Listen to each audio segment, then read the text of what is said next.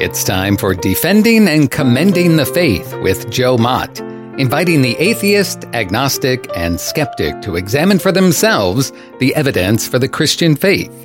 We are all limited by what we do not know and by the things we think we know but are not true. Dr. Joe Mott earned his Ph.D. at LSU and was a distinguished math professor at Florida State University for 38 years, helping to write 3 math textbooks and authoring over 30 research articles in math. He is now the host of this radio program, Defending and Commending the Faith. Here is Joe Mott. Hello to everyone. Welcome to the program. In the last episode, I began a series on the topic of the will of God. We return to that topic again today. I need to fill in a few chinks with mortar and lay some more bricks in the wall I am building. Most Christians say on occasions, I'd like to know God's will for me regarding this particular situation. Is such knowledge possible? Does God want Christians to know His will? The answer is yes. Indeed, the Apostle Paul taught that we can discern the will of God. Colossians chapter 1, verse 9 says, For this reason, since the day we heard about you, we have not stopped praying for you. We continually ask God to fill you with the knowledge of His will through all the wisdom and understanding that the Spirit gives. In Ephesians chapter 5, verse 17, Paul says very clearly, Do not be unwise, but understand what the will of the Lord is. In the most basic sense, that is why God has given us His Word, the Bible. Furthermore, obedience hinges on knowledge. How can anyone obey Him if we don't know what He wants us to do? The Bible reveals God's general will for us and His will regarding certain specific matters, such as loving others, speaking the truth in love, maintaining sexual purity, being filled with the Spirit, etc. In any given situation, we should first determine whether or not the Bible addresses either specifically or in principle the issue that concerns us. If so, we have God's will in the matter. The website, gotquestions.org, calls this a screen-out method and says that God will never lead us to do something that contradicts His Word. By consulting a Bible concordance, you can see the importance of the will of God from the frequent reference to it. In Cruden's Complete Concordance, for example, there is a section with the heading, Will of God. It has one reference in the Old Testament, Ezra chapter 7, verse 18, and 22 references in the New Testament to the will of God. Also, under the heading of Thy Will, there are 2 references in Psalm 40, verse 8, and in Psalm 143, verse 10, and 4 references in the New Testament. So it is clear that the will of God is one of the subjects at the very center of the experience of the Lord's people. It has to do with all our daily choices, directions, decisions, and purposes. In Psalm 143, verse 10, the psalmist prayed this prayer, Lord, teach me to do your will. Note that the psalmist did not say, teach me to understand your will. Neither did he say, help me find your will, nor reveal your will and make it manifestly clear. No, the psalmist said, teach me to do your will. In Psalm 40, verse 8, the psalmist also said, I delight to do your will, O my God, and your law is written in my heart. In both references in Psalms, the emphasis is on doing the will of God. That carries with it the assumption that this is not a matter of information. Rather, it is a matter of obedience. The will of God brings blessings to the disciple of the Lord, but that is contingent on obedience. God said to the people of Israel, I call heaven and earth as witnesses today against you, that I have set before you life and death, blessing and cursing. Therefore, choose life, that both you and your descendants may live, that you may love the Lord your God, that you may obey his voice, and that you may cling to him, for he is your life and the length of your days, and that you may dwell in the land which the Lord swore to your fathers, to Abraham, Isaac, and Jacob, to give to them. That can be found in Deuteronomy chapter 30, verses 19 through 20. Joshua told the people of Israel, choose you this day whom you will serve. We always have a choice.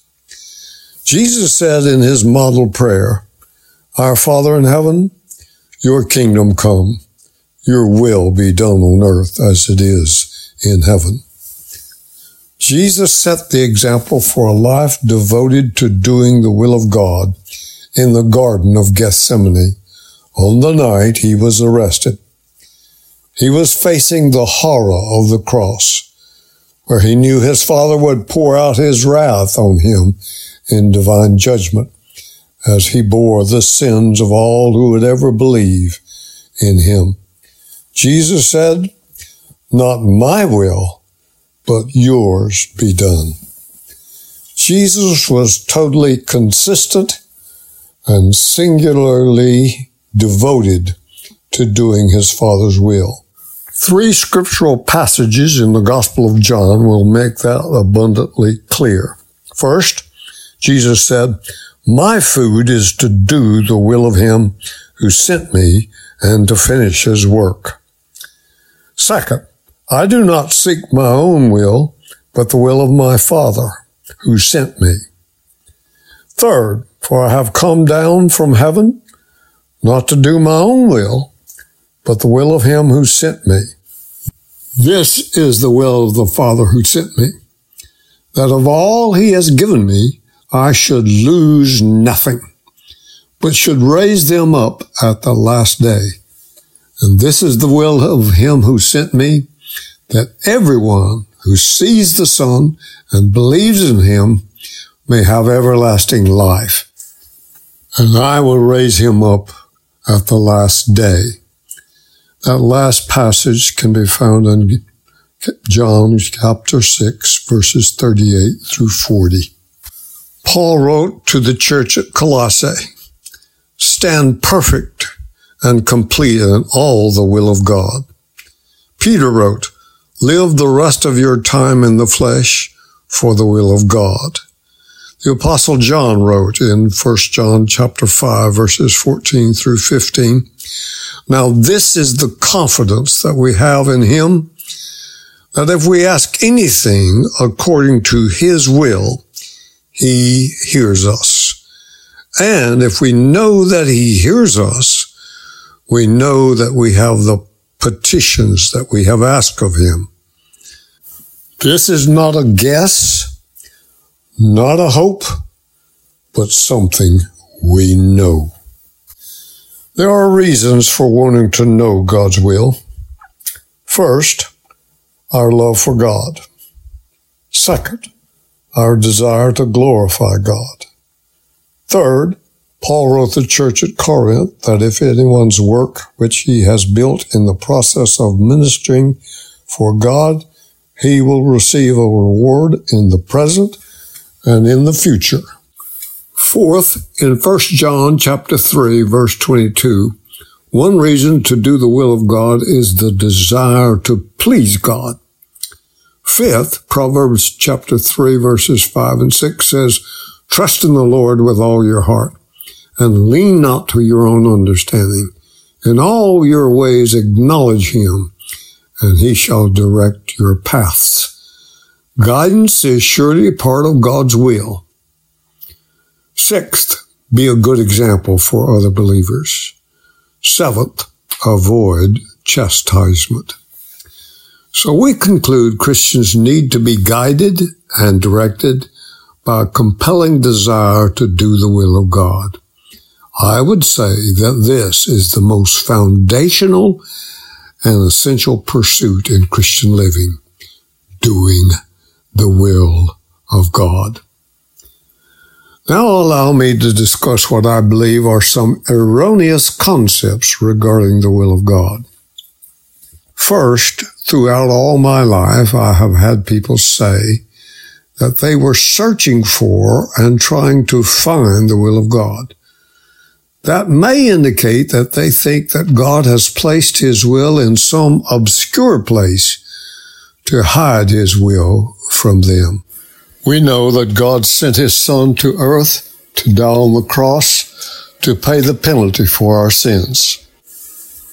So does it make sense that God would play a game of hide and seek with his children by hiding his will? Is it logical that the God who says he has a plan for each life would conceal that plan so that his purpose cannot go forward through his people? I think not. Nothing can be further from the truth. Christians making major decisions based on the faulty notion that God has a hidden will he wants them to discover could very easily lead to disastrous results. Saying, God told me to buy this expensive home, even though it is beyond my financial ability to pay, may be a rationalization to assuage one's conscience, but it also happens to be in direct contradiction to the caution in Luke chapter 14, verses 28 through 30, about counting the cost before you commit to the project. My following God needs to be based on my relationship with him rather than looking for a special sign. Instead of looking for some sort of spiritual clue from the Almighty, we should rely on our closeness to him. It is certainly easier to say, I have a hunch, but it lacks the necessary depth and relationship that the Lord wants from us. We have all made those kinds of mistakes. There are some people that think the will of God is something that is undesirable. Allow me to list three items that some consider to be undesirable about the will of God.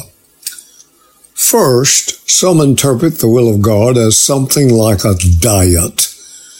If it doesn't look or taste good, then you can partake of it. To them, the will of God is everything that you don't want to do. You are fearful that God will send you to darkest Africa as a missionary. In other words, these people think God is a cosmic killjoy who says, if there's one person having fun, go after him and cause him grief. The thought that God wants to make our life painful and hard comes not from the Spirit of God, but from the enemy of our souls.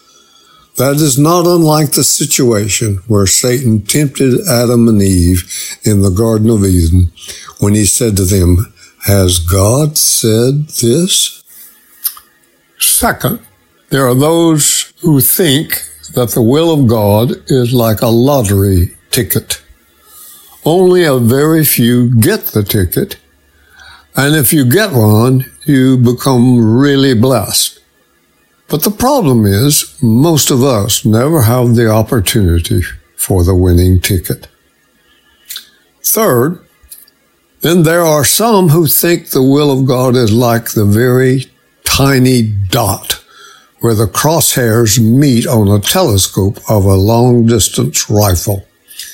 The will of God is only that narrow and specific dot that is designed especially for you and no one else. Nothing outside of that dot comes close to the will of God. There's only one place for you to live. There's only one person for you to marry, and only one career for you to have. On and on, the idea goes where there is just one this and one that. You go through life trying to connect the dots, because if you miss out on any of the dots, your life is going to be off track, and your life will not be satisfactory at all. Allow me to close this episode by reading a prayer and a challenge in Hebrews 13, verses 20 and 21. Now may the God of peace, who through the blood of the eternal covenant brought back from the dead our Lord Jesus, that great shepherd of the sheep, equip you with everything good for doing his will. And may he work in us what is pleasing to him through Jesus Christ, to whom be glory forever and ever. Amen.